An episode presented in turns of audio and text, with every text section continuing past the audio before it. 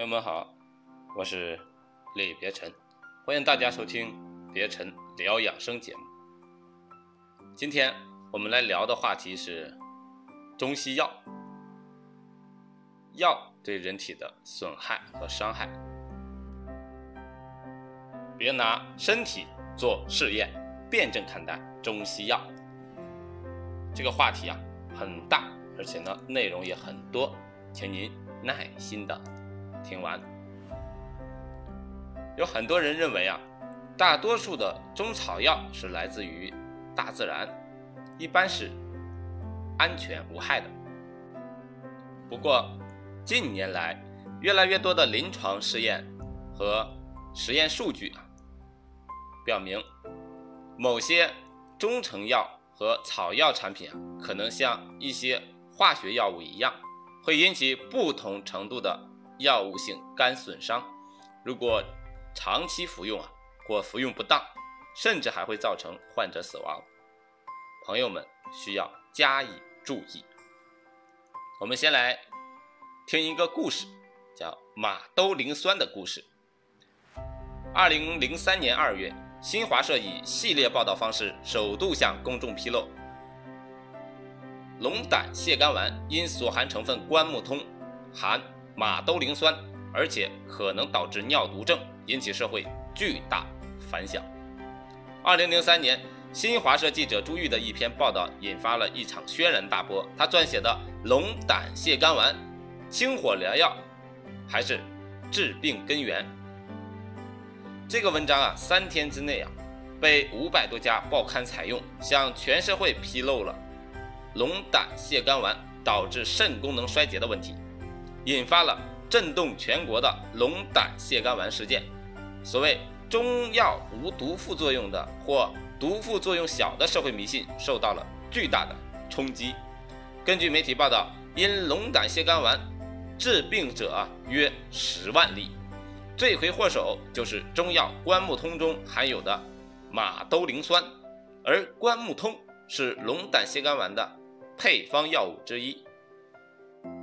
从2003年3月至2005年，国内不断出现消费者向龙胆泻肝丸生产厂家索赔的案例，仅北京就达七起，另外还有二十多位消费者起诉同仁堂，未被法院受理。业内人士将这些案件。统称为“龙丸案”。新华社报道数字显示啊，全国有二百多家药厂曾经生产过龙胆泻肝丸，别臣也吃过，治病人数啊约十万人啊。二零零三年四月一日，国家药监局发出关于取消关木通药用标准的通知，二零零五年版的我国药典已将关木通删去。关于马兜铃酸治肾衰竭和尿毒症的这个事情，别臣已经在尿毒症那一期节目当中说过了。这个药物有导致尿毒症的，没听过的朋友可以去前面听一下。那马兜铃酸呢，是赫赫有名的肾脏杀手，它创造了一个医学名词叫中草药肾病。它引起的肾脏损伤无法恢复，敏感患者极小的剂量可以导致肾功能衰竭。大剂量的马兜铃酸直接可以引起啊急性肾小管上细胞啊坏死或导致的肾衰竭，而低剂量的摄入也可能引起肾脏不可逆的损伤。它的损伤是 DNA 级别的，它会在肾内形成马兜铃内酰胺 DNA 加合物，这种加合物啊物质性质稳定，难以降解。会在肾内长期存在，持续损害病人肾小管，导致肾功能损伤，并诱发癌变。马兜铃酸根本没有所谓安全剂量，马兜铃酸不管摄入多少，都会对肾脏造成不可逆损伤，并有极长的潜伏期，使得病人患肾病和上尿路上皮癌的概率啊大大增高。自1991年发现马兜铃酸中草药引起肾衰竭，比利时、英、法、日、美等国陆续禁止含马兜铃酸中草药。2000年，世界卫生组织甚至专门发出了马兜铃酸药草治肾病的警告。至2004年，全世界除中国大陆以外，包括中国台湾、中国香港地区，均已全面禁用含马兜铃酸的中药材。2017年10月27日，世界卫生组织国际癌症研究机构公布的致癌物清单初步整理参考，马兜铃酸含马兜铃酸的植物在一类致癌物清单中。别臣呢也奉劝各位朋友，吃药要慎重，如无必要啊，请拒绝含有马兜铃酸的药品。在知乎，作者酒香何龙牙回答：为什么很多年轻人得尿毒症？他说道：“中国药典是不是真的擅自用关木通作为唯一指定的木通？”说，关木通是中药名，为马兜铃科植物，东北马兜铃的干燥藤茎，秋冬二季的采撷。除去粗皮，晒干。在二十世纪三十年代，东北生产的关木通首次进入关内，逐渐占领了市场。到了八十年代，已经被全国广泛应用。于是啊，白木通退出市场，难以寻觅。一九九零年，中国药典使用关木通。换句话说，关木通入中药至少六十年的时间了，没有意识或者是没有发现这一个问题，把擅自的责任全部归于相关部门或者药厂或者是经销商，欠妥，需要辩证看待。我国没有欧盟药品审评审批制度和美国。FDA 所有药物进行双盲测试的制度，我国对中医药配方与古籍一致的全部药物免临床、免双盲审查，直接入市，毒副作用、注意事项等允许使用尚不明确，或咨询相关医师进行描述。大家可以在中成药的说明书中看到，禁忌和不良反应上面写的是尚不明确。从该事件的受害者描述啊，普遍是一到两年内就发展成尿毒症。如果是通过尿常规等手段监测啊，可能更早的阶段就能够获取相关信息。临床试验和双盲测试是完全可以观察到这种大规模一致性的毒副作用。我们有关部门应该从马兜铃事件中进行提升药物检测制度。别曾也找到啊，最新出版的二零二零年中国药典啊，穿山甲、马兜铃、天仙藤、黄连羊肝丸等四个品种未被继续收载。其中六月五日，穿山甲已升为国家一级保护野生动物。不要迷信吃穿山甲，穿山甲是可爱的野生动物，而且还是保护动物哟。作者酒香合龙牙说：“为什么不对中医药进行临床测试和双盲测试呢？一很难，中医有独特的体系啊。第二，中医的派系林立，中医有八大门派和上千个中医世家，理念药方均有不同。同时，八大门派世家和中国中医类大学也有诸多矛盾之处。”把大学中医派称为学院派，无法制定临床测试和双盲的标准。第三，大量中医药已经在欧盟及美国双盲测试中，结果啊均碰壁。截止目前，没有一款中药通过美国和欧盟临床测试。二零一八年，德国对三七粉中成分三七三醇皂苷提取物认可。三七粉不能进入德国药典，但是三七中的三七三醇皂苷这个提取物可以进入德国药品法典二零一八年版。欧盟与美国不允许中成药啊那种掺化学药进行南锅之举，比如青菜加头孢变成复方青菜头孢胶囊啊，可以显著抑制病菌繁殖。这种行为是不允许的。在中药当中的复方啊，一般是指有两个或两个以上啊成方配成的方子啊。第五点，能不能对中医药进行肺医验药，对有效的化学成分进行提取过滤，然后对肾脏有害的成分呢？江苏省人民医院主任药师蒋宇丽谈及此事时说：“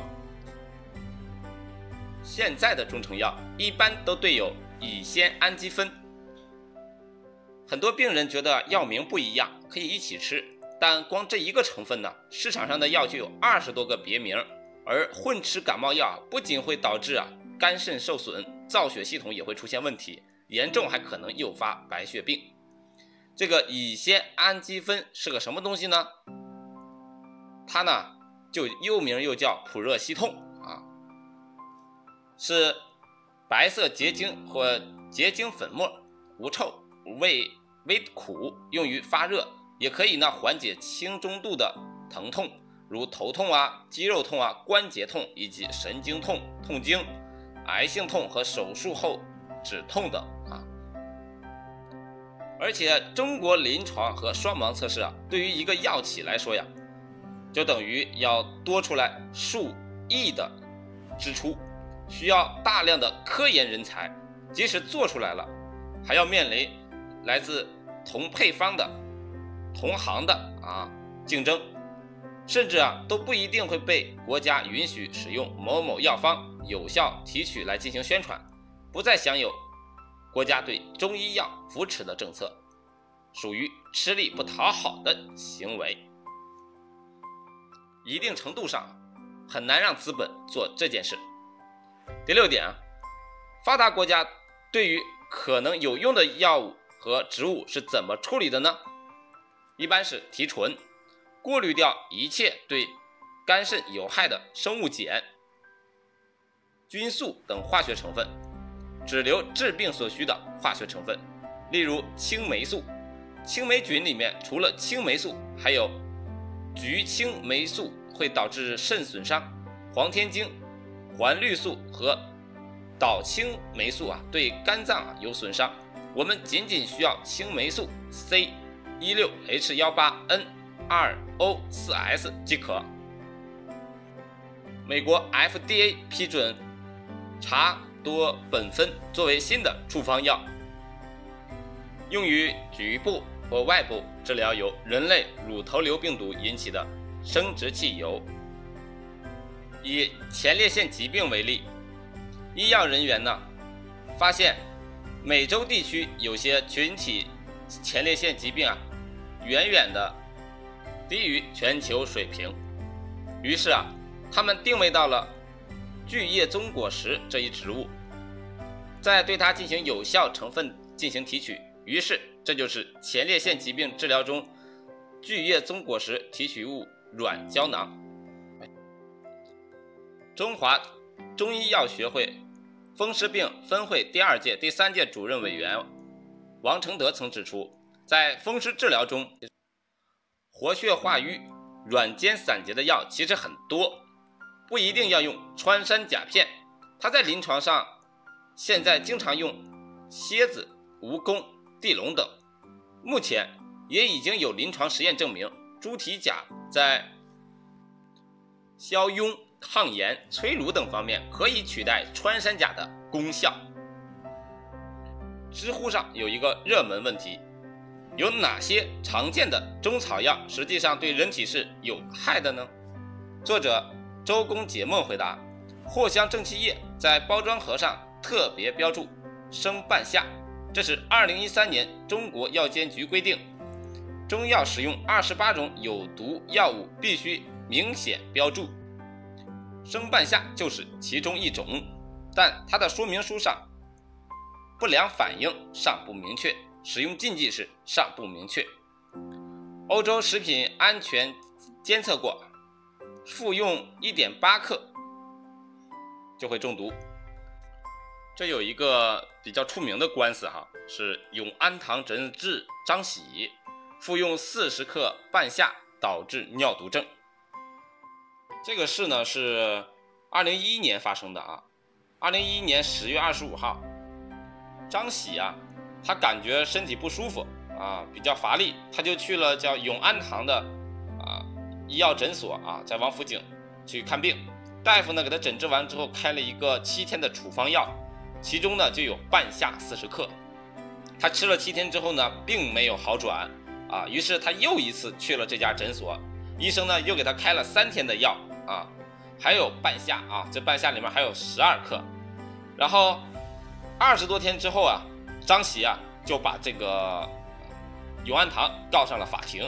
原来啊，离开诊所之后呢，张喜又去了北京协和医院去啊检查就诊，进行了全细胞的分析，他的肾功能啊、心脏啊三项检查，结果是。肌酐严重超标，啊，红血蛋白啊严重低下，他又去了多家医院检查，最终确诊为慢性肾小球肾炎啊，慢性肾功能衰竭，就是他这个慢性肾衰竭，咱们也说了啊，尿毒症就是慢衰的五期啊，他这个得了严重的这个肾病，然后呢，他就把这个永安堂给告上了法庭啊，那在最终呢，法院判决呢，结果是这样子的啊。因为呢，经过长时间调查，法院认为啊，某些中药中所用的剂量偏大，其中半夏是为含毒性的中药，且用量啊有四十克，已经超出了药典的规定范围，啊，该诊中医诊所啊所存在的诊断依据不明确，啊，违反了谨慎主义用药的义务啊，用药依据欠充分的过错啊，并且呢，该过错与患者目前损害后果之间有一定因果关系，最终。法院判决中医诊所所属的公司，啊，于十日之后赔偿啊这个患者医疗费、误工费、交通费一共五百余万元。后来呀，这个永安堂还上诉啊上诉了啊上诉，但是呢，法院驳回上诉，维持原判。这就是著名的啊永安堂张喜服用四十克半夏导致尿毒症的这个官司案例啊。所以呀，一定要先确诊，检查你是什么病症，然后再去诊治吃药啊。这对如果有毒的药材吃的，确实有很大影响啊。再比如大腹皮含槟榔碱一级致癌物，后破含木兰剑毒碱，可导致肾脏损坏、心动过速，欧洲禁用。云南白药在包装盒上。特别标注含有乌头碱，但它的说明书上是不良反应尚不明确，使用禁忌尚不明确。北京同仁堂多个版本的牛黄解毒片，在中国大陆销售的含有雄黄和冰片的，出口到香港则不含有雄黄，但含有冰片；出口到美国保健品牛黄解毒片，两者都没有了。雄黄是四硫化二砷。砷的含量超过了国际标准的两千倍，超过了中国标准十二倍。啊，牛黄解毒片，别尘已经很多年不吃了啊，因为以前的时候就听说过，所以就不敢吃了。也希望大家呀，不要乱吃药啊，不要上火了就吃牛黄解毒片。上火了，你可以喝点茶水啊，喝点绿豆粥也可以解除啊。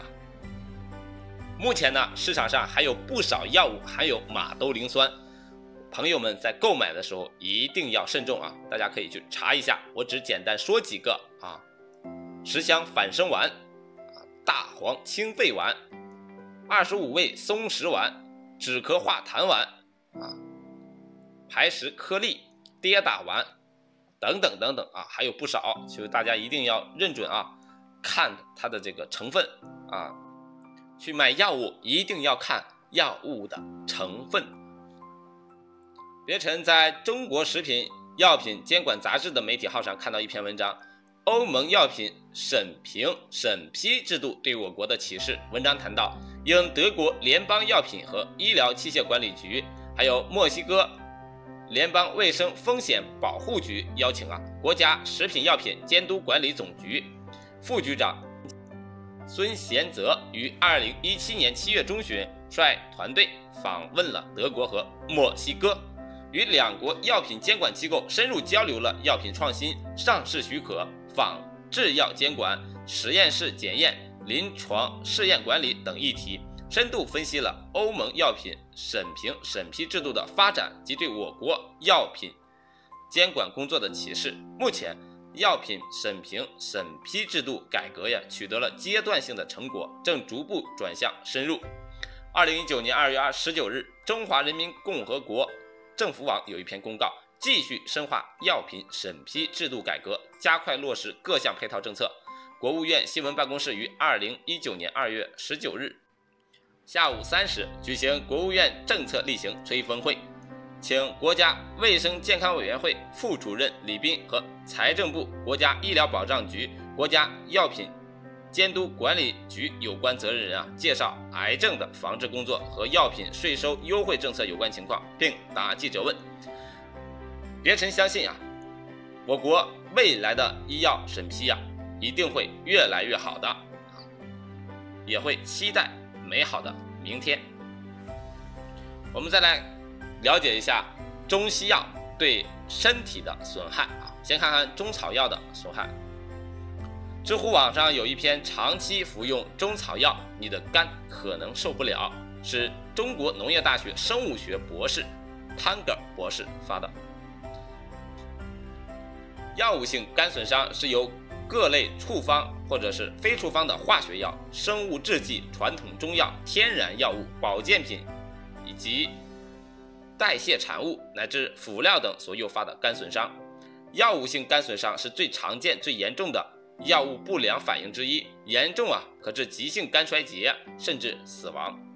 随着发病人数增加呀，各国对药物性肝损伤的研究和防治日趋重视。美国、中国相继出台了药物性肝损伤诊治指南，建立了药物性肝损伤专业登记网站。L I V E R T O X 和 H E P A T O X。据统计啊，全球已知有七百六十种以上的药物具有潜在肝毒性，种类涉及中药、保健品、抗菌药、非甾体类抗炎药等。据估计，我国药物性肝损伤患者约占急性肝炎住院患者的百分之十，仅次于病毒性肝炎、脂肪性。肝病患者通过中国知网检索发现，近年来啊，涉及药物性肝损伤主题的中文文章和报道的病例数量啊急剧增加，反映出了我国医护工作者对药物性肝损伤研究越来越重视。但是，我国仍然缺乏系统性药物性肝损伤流行病学调查数据。为此啊，在科技部“十二五”重大新药。创制的项目支持下，上海交通大学医学院附属仁济医院消化内科主任医师毛一民和中国人民解放军第八十五医院陈成伟教授啊领导的课题组，从二零一五年底开始啊，通过对中国药物性肝损伤网站 HEPATOX 开展了中国大陆药物性肝损伤流行病学研究。该研究对二零一二年一月至二零一四年的十二月期间，中国大陆主要城市的三百零八家医疗机构收治的两万五千九百二十七例药物性肝损伤患者进行回顾性分析，是迄今为止国内最大规模的药物性肝损伤流行病学研究。研究成果于二零一九年六月发表在《胃肠病学》的杂志上。这个胃肠病学啊。是国际权威的消化疾病医学杂志，为美国胃肠病学会官方期刊，在全球八十份消化疾病学术期刊中排名第一。二零一七年影响因子达二十点七七三。通过分析，研究人员推测，我国每年药物性肝损伤发生率至少为每十万人二十三点八，高于西方国家报道的水平。据此前研究啊，西方国家药物性肝损伤的每年发生率为每十万人啊有一人或每十万人有二十人这个概率范围之内，其中瑞典、西班牙、法国和冰岛分别为十万人二点四、十万人三点四、十万人十三点九和十万人十九点一。美国特拉华州药物性肝损伤的年发生率低至啊每十万人二点七，在亚洲国家中。韩国药物性肝损伤发病率约为每十万人十二人。在中国药物性肝损伤患者中，百分之八十七的患者属于急性肝损伤，百分之十三属于慢性肝损伤。值得庆幸的是啊，药物性肝损伤造成的致命损伤并不常见，在二点六万患者当中，只有二百八十例发展为肝衰竭，两例进行了肝移植和一百零二例死亡。中草药肝损伤风险不容小觑。在这些确诊的中国药物性肝损伤患者中，百分之五十一属于肝细胞损伤，百分之二十属于胆汁淤积性肝损伤，其他的为混合肝损伤。从年龄结构上来看，四十到五十九岁这个占百分之四十二点七，属于高危人群啊。十八岁到三十九岁年龄段排名在第二位，占百分之三十点九，六十岁以上占百分之二十二点一。在肝损伤的单一致病因素方面，传统中药、草药和膳食补充剂均列为第一，占比高达百分之二十六点八。这一类呀，包括有中药、天然草药、藏药、猛药、保健品以及膳食补充剂。排在第二位的是抗结核药物，占百分之二十二。另外，与抗肿瘤药物或者是免疫调节剂、抗感染药。和精神药物直接相关的药物性肝损伤比例分别达到百分之八点三、百分之六点一和百分之四点九，而其他国家呀，则大多是以抗生素引发的肝损伤为主。其他研究也证实了上述研究结果。第三，军医大学大平医院野战外科研究所的张艳梅等人。对二零一二年一月至二零一六年十二月期间我国药物性肝损伤相关原始病例报道进行了荟萃分析，涉及二百零二篇论文和二点六万多名患者。结果发现，排列在前五位的致病药物分别为中药百分之三十四点六八，抗结合药百分之十五点八一，抗微生物药百分之十二点零四，抗肿瘤药百分之九点零九，还有解热。镇痛药百分之六点一七，大家记得前面别生曾讲过啊，普热息痛啊。西安交通大学第二附属医院的张任清等人检索分析了二零零五年至二零一四年中国期刊全文数据库 （C N） KI 收录的二百五十三篇药物性肝损伤有关的论文，包括近二点九万患者的用药信息，其中中药占百分之二十五点八。抗结核药占百分之二十一点四，抗微生物药占百分之十三点二，抗肿瘤药占百分之九点八，其他药物合计占百分之二十九点四。宁夏医科大学刘安布等人总结了二零一三年一月至二零一七年十二月宁夏医科大学总医院接诊药物性肝损伤患者的情况，发现与中药相关的达到了百分之三十一点八，包括何首乌、土三七、雷公藤等，以口服为主。上海市松江区中医院的高月等人对上海市某医院2017至2018年的185例药物性肝损伤住院患者进行回顾性分析，发现中成药以及中药饮片相关的患者比例高达百分之四十五。除了中国存在中草药肝损伤问题之外，其他国家也有类似问题。据美国药物性肝损伤网站。公布的数据显示啊，美国草药和膳食补充剂引发的肝损伤比例从2004年的百分之七快速增加到2013年的百分之二十，其中膳食补充剂以健美和减肥用途为主，近百分之八十的产品中含有草药成分。有意思的是，美国研究机构发表的药物性肝损伤学术论文与美国草药膳食补充剂销售额成正比，显示。草药和膳食补充剂的使用量增长，可能是导致药物性肝损伤患者增加的重要原因。日本帝京大学等机构研究人员啊，曾对1997年至2006年和2010年至2018年共近2000例药物性肝损伤病例进行分析，因膳食补充剂和中草药引发的约占百分之十七。韩国翰林大学医学院2012年一项研究显示。草药造成肝损伤的比例高达百分之三十以上，另外健康食品或膳食补充剂也占占比也达到百分之十三。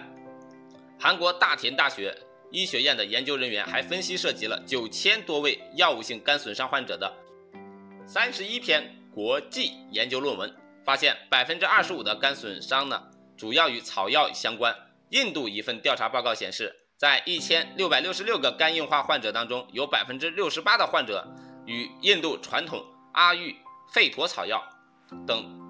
代替疗法有关，其中近百分之三十六的患者因为摄入印度草药而出现慢性肝衰竭，这说明草药易引发药物性肝损伤在很多国家都存在，值得关注。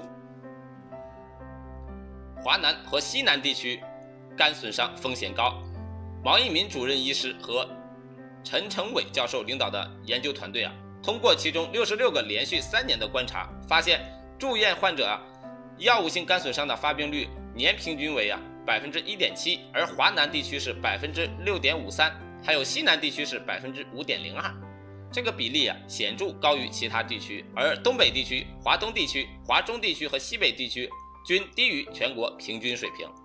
华南地区和西南地区的住院患者，药物肝损伤发病率高，可能与该地区的结核病啊发病率高有关。据国家卫生健康委员会统计数据。二零一八年，我国肺结核年爆发率为十每十万人有五十九人。位于华南和西南地区的海南、广西、贵州、西藏和新疆等省份呢，在年平均发病率啊普遍较高，每均超过了每十万人一百人这个发病率。大多数抗结核药物均具有较强的肝损伤作用。另外啊，这也可能与华南地区和西南地区。在医疗和日常饮食方面广泛使用中草药相有关，比如啊，广东地区大大小小的凉茶品牌不下六十个，一些凉茶产品呢以凉粉草、鸡蛋花啊、布茶叶、菊花、金银花、夏枯草和甘草为主要原料。据中投产业研究中心数据显示，二零零九年至二零一二年。凉茶品类一直保持百分之十六至百分之十八的增长，大家还记不记得某某宝赞助的中国什么什么声音？二零一七年凉茶行业市场规模约为五百七十八亿元，同比增长百分之九点一，这需要消耗巨大的中草药材，消费者在消费凉茶时呢，也不知不觉摄入了大量的中草药成分。当然啊，我国。药物性肝损伤发病率地区差异的具体原因，还需要更科学和系统的方法加以查证。国内报道较多的与肝损伤相关的中药啊，包括含有生物碱类的川乌头、雷公藤等，含有肝类毒性物质的何首乌、黄药子等，易产生毒蛋白的苍耳子、相思子等，含有萜类及内酯类毒性物质的。川链子、苦链子等，还有重金属类的朱砂、雄黄等。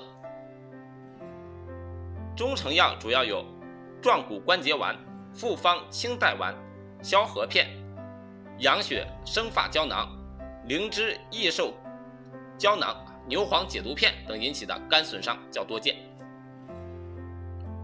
中药引起肝损伤的原因啊，可能是与大众错误的认为中药是天然药品，安全无毒，将中药作为保健品服用相关啊。其中中药化学成分复杂，加上中药在种植、筛选、炮制、配伍、连用以及煎煮等环节的不当因素，增加了中药导致肝损伤的风险。研究表明，中草药产生的一些代谢中间产物可能是。引发肝损伤的主要原因，这些代谢中间产物会对肝细胞、线粒体等造成损伤，破坏细胞骨架，进而引发肝细胞凋亡。不过，有专家认为，没必要过分强调中草药肝损伤风险。中草药并非药物性肝损伤的首要因素，而且很多时候，并非中草药自身问题，而且。西医医生在不辩证的情况下大量使用中成药，患者过分迷信偏方、验方，一些保健品中也含有中药成分，消费者长期服用可能引发肝损伤。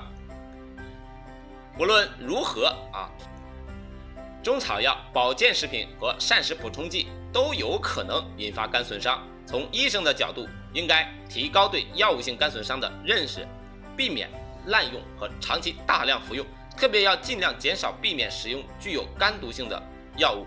从患者和消费者的角度，应该改变中草药无毒副作用的认识，不要擅自长期服用各种中草药或者以草药为主要成分的保健品。确实有需要，也应该在医师的指导下科学合理用药，避免造成肝损伤。这篇文章非常的好啊，大家应该从流行病学的角度去认识啊药草。要知道啊，中草药虽然是长在地里的啊，天然无公害吗？啊，你要科学的辩证啊。还是老话说得好，是药三分毒啊。那。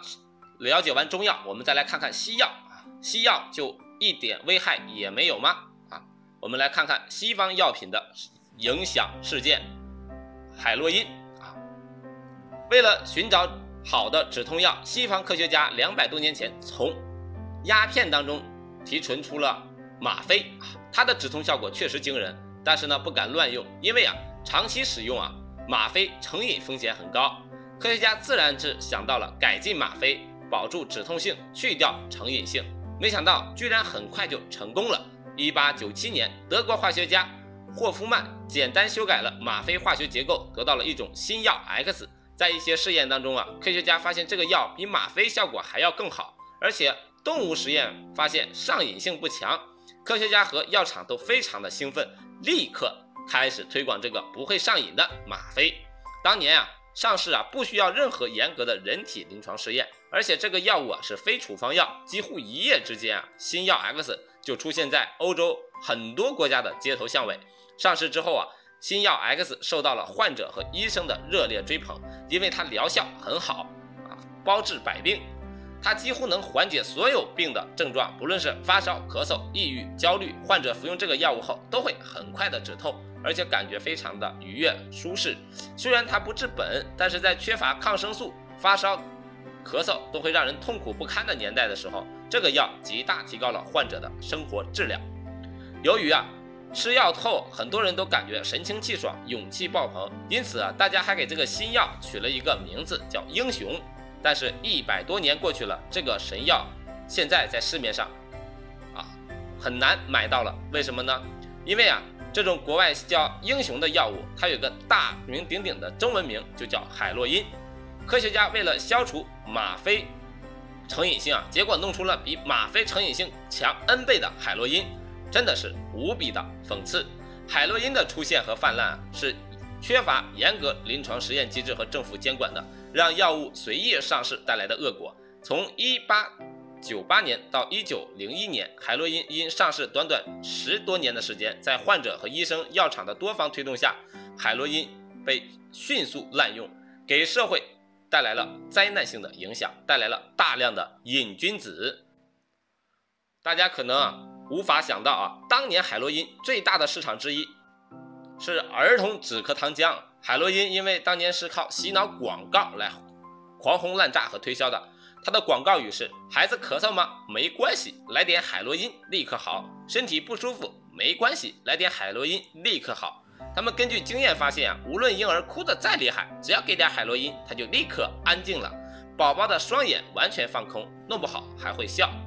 父母睡得很好啊，很舒适，对神医神药充满了感激。更糟糕的是，即使科学家研究很快发现了海洛因超强的成瘾性。很多人依然凭借自己的经验啊，不愿意放弃这个高效的药物。一九一一年，美国的一位著名医生 T 医生专门在《肯塔基医学期刊》上发文，号召大家支持海洛因的使用，控诉海洛因就像去质疑一位忠诚的好朋友。我多年给患者们使用海洛因的经验说明，它完全没问题，效果很好。这就是当年的情况啊。对于任何药物的监管都必须严格呀！如果不监管严格，不进行严格的临床实验数据就判断有效性和毒性，那后果也是灾难性的。中国呢也发生过类似事件，比如著名的鱼腥草注射液事件。有兴趣的朋友可以了解一下。那还有呢，一个药物啊，光是有效是不够的，单从疗效来看呀，海洛因是非常好的药物。它为啥不弄呢？因为是有毒啊。任何一个上市的药物，无论是西药还是中药，它不仅要安全有效，还必须要安全，必须要利大于弊呀。海洛因是西药，镇痛效果有效，很好。但科学家发现它有想不想象不到的成瘾性。那关木通啊，也是我们说之前的中药，利尿效果呀不错，但发现它有想象不到的啊肾毒性，所以危害性大于效果呀。另外呢？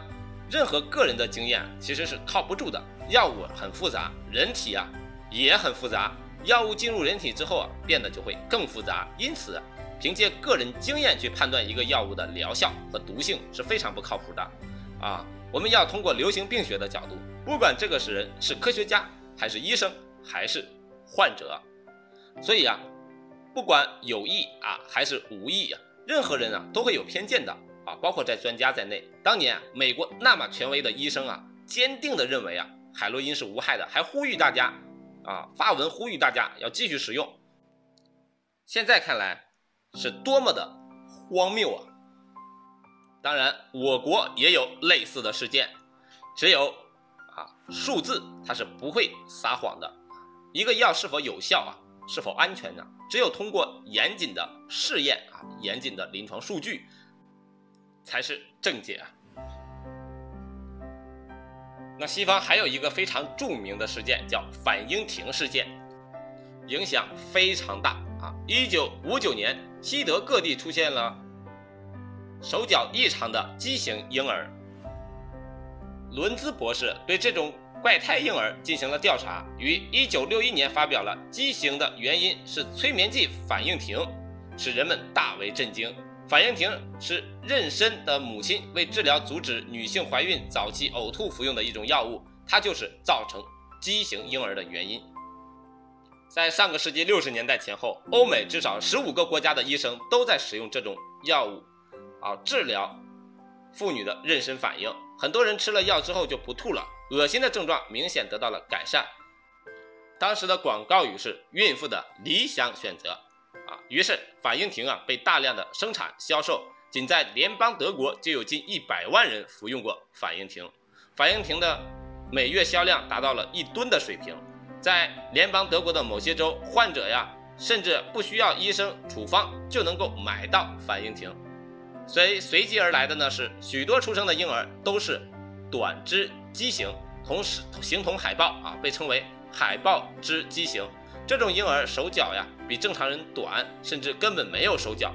一九六一年，这种症状终于被证实是孕妇服用过反应停所导致的，于是该药被禁用。然而啊，截止一九六三年，在世界各地如西德、美国、荷兰、日本等国呀，由于服用该药物而诞生了一万两千多名这种形状如同海豹一样的可怜婴儿。经过媒体的进一步披露，人们才发现。这起丑闻的产生，是因为在反应停出售之前，有关机构并未仔细检验其可能产生的副作用。记者的发现震惊了世界，引起了公众的极大愤怒，并最终迫使沙利度胺的销售者支付了赔偿。反应停事件呀，也促进了现代药物监督管理审批制度的发展。正是因为反应停的悲剧，我们需要更严格的要求。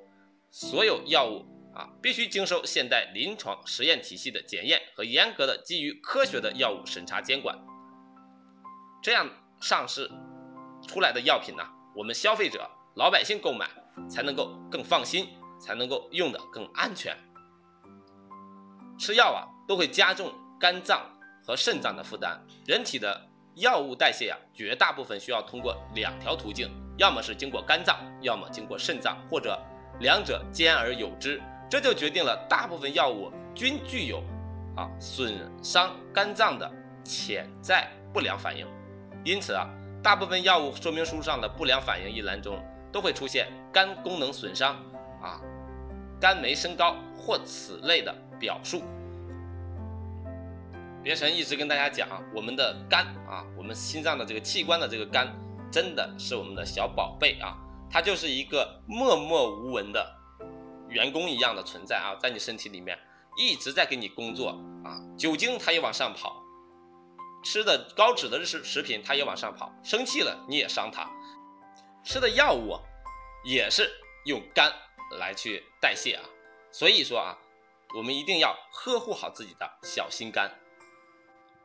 也正是于此啊，对于慢性病啊长期用药的患者，无论是西药还是中药，医生都会建议定期监测肝功能，目的是为了防止肝损伤的出现和扩大，把用药安全程度提高。在知乎作者语录轻松说啊，临床常用的青霉素头孢类的，其产生的过敏性休克可以在数分钟之内致死，但是呢，依旧。广泛应用，几乎所有的现代药啊都会有。我们使用它们啊，并不是因为它们的安全可靠无不良反应，而是要权衡利弊。比如结核之前是绝症，那现在呢是可以治愈的，而肝损害停药啊就会好转。那环磷酰胺致癌可能可能性啊是肯定的，但是致癌能力是弱的啊。使用之后会极大的降低。皮质醇的用量，从而减轻其不良反应。青霉素在出现之前，肺炎是最重要的死亡原因之一，而现在它只不过是一个内科的常见病。一个药物不管它有多么的危险啊，只要能降低病人的总体死亡率，或者改善愈后或者生存的质量，并且没有其他可取代的办法呢，或者啊取代的方式更加危险，那么它就有存在的价值。比如狂犬病，死亡率百分之百。如果开发出一个药物可以治愈狂犬病，但是药物不良反应会导致百分之八十的病人死于肝衰竭，那么对于普通人这就是要命的毒药，但对于狂犬病人这就是良药苦口啊，可以挽救五分之一的病人。再比如某个针对于普通感冒的药物，可以有效的缓解感冒症状，但是可能导致肾癌。虽然仅仅有十万分之一，但看起来呀，比上面治疗狂犬病的毒药安全得多，但是对于感冒病人依旧是得不偿失的。该药物根本没有临床价值。对于这个事情啊，别尘呢还是要说两句啊。如果你要是生病了，千万不要自己乱配药啊，千万不要自己治疗，不要迷信偏方啊，不要追求古方啊。我们不是修炼成仙，我们是人。一定要谨遵医嘱啊！尤其是现在的这个社会，我们喜欢找互联网医生啊。我们以前说你生病了喝一杯开水就好了，现在我们说生病了你吃一杯保健品啊，其实是不对的，不要乱吃保健品。别尘也跟大家说了，一定要啊去诊治啊，去正规的医院，一定要让医生辩证的啊诊治身体情况。使用不当的药物啊，都是有害的。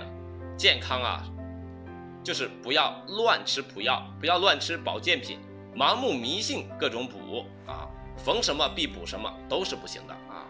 前面别尘也录了一节逢黑必补嘛啊，你也可以去听一听，最终也可能去害了你的器官。别拿药酒当饮料喝，别拿阿胶当零嘴吃，更别拿槟榔当口香糖嚼，这是药啊，朋友们。有时候啊，你可能会感觉啊，你身边的人啊都是养生专家，也会感觉啊，这个人可能有偏方啊，久病则成医啊。如果当有人神秘的小声告诉你，我有一个偏方能帮助你时，请你大声的回复他：滚你丫的，信不信老子抽你！至于啊，中药啊，还是西药啊，都是药，千万不能迷信某一个药是万能，别信。西药是万能的，也不能迷信中药保健品不伤身。一定要知道，身心健康才是真正的健康。你是你身心的主人啊！吃药得来的健康可不是健康。我们要从小科学养生，杜绝不良恶习呀。引用扁鹊见蔡桓公的故事，扁鹊说：“小病在皮肤纹理之间啊，汤运的力量是能够到达的。”病在肌肤和皮肤里啊，用针灸是可以治好的。那病在肠胃里啊，用火鸡汤是可以治好的。病在骨髓里啊，那就司命神管辖的事情了，医生是没有办法治的。所以啊，我们要爱惜自己的身体呀，要保护好自己的身心。很多病情啊，其实都是我们的不良恶习导致的，不良的生活习惯。很多现代病啊，就得了久坐、熬夜、纵欲、压力、生气，千万不要有啊！有病了的话，你就要及早去治疗。有病不可耻，有病也不丢人，都是吃五谷杂粮的，谁还没点毛病啊？谁家还没有个病人啊？我们千万不要讳疾忌医呀！杜绝亚健康，身心健康啊，才是真的健康。身心健康啊！才有精气神，有精气神才有大快乐啊！节目的最后啊，别尘再跟朋友们说两件事。第一件事就是感谢一直喜欢李别尘疗养生节目的朋友们啊。别尘呢不是个医生啊，不是西医，也不是中医，我也不是什么养生专家。我一直跟大家说了，我是个病人、病友。我以前得过病，二零一八年下半年爆发了神经症。大部分人认为我都是疑病，但是呢，病这个东西啊，它是体验式的，你只有自己得了，你才会感觉怎么样。就像我说过山车很爽，你是体会不到的，因为只有你做了，你才知道什么叫爽。病啊，只有你得了，你才知道什么叫生不如死。所以别臣不希望任何朋友得神经症，那这个真的是生不如死的感觉。我呢，没有吃过药。啊，没有进行过食疗啊，就是通过自律养生、科学养生恢复了健康身心，治愈了神经症。因为我一直在网上答疑朋友，我遇到了十岁得慢前的小朋友，让我深有感触。如今的中国，如今我们的少年啊，一个个成了病样子，脱发啊，前列腺炎，真的太可怕了。大家想一想，这是幺零后啊，这是我们的未来呀，祖国的花朵呀。所以呢，我呀也想站出来，能够帮助更多的朋友，劝勉大众科学养生，从小养生，劝勉青少年要爱惜自己的身心，爱惜自己的身体，尽一点点绵薄之力，这也是我的初衷啊。我再安利一下所谓的养生，养生啊就是珍爱生命，养护身心呐。养生是细枝末节，是生活习惯。它不需要你吃药食补，你做到了，你就能够得到。我们是自己身心的唯一责任人。既然每天都使用身心给我们的能量，去学习、去工作、去生活、去享受，那你就要有义务和责任爱护好你的身心呐，不要做损害身心健康的事情。这是对我养生的一些理解。我对养生啊，理解的很浅薄。也很朴实，我不知道吃什么药去补，我只知道啊，你要戒掉恶习，恢复正常健康的休息习惯。你其实啊，管住嘴，迈开腿，早点睡，就是在养生了。你爱惜身心了，你也就懂得保护心肝脾肺肾了，也就懂得了养生了。当然了，也由于我的非专业性，加上。网络的信息啊，十分的庞大，筛选啊和查找总会有所遗漏，还请各位朋友见谅。对于啊很多的话题啊，都存在着巨大的争议，还有矛盾。就比如这个药这个话题，我希望各位朋友不要非黑即白，完全的笃信或者完全的否定。无论是中医、西医，都需要辩证的去看待。以前我认为世界非黑即白，相信方法论是唯一的。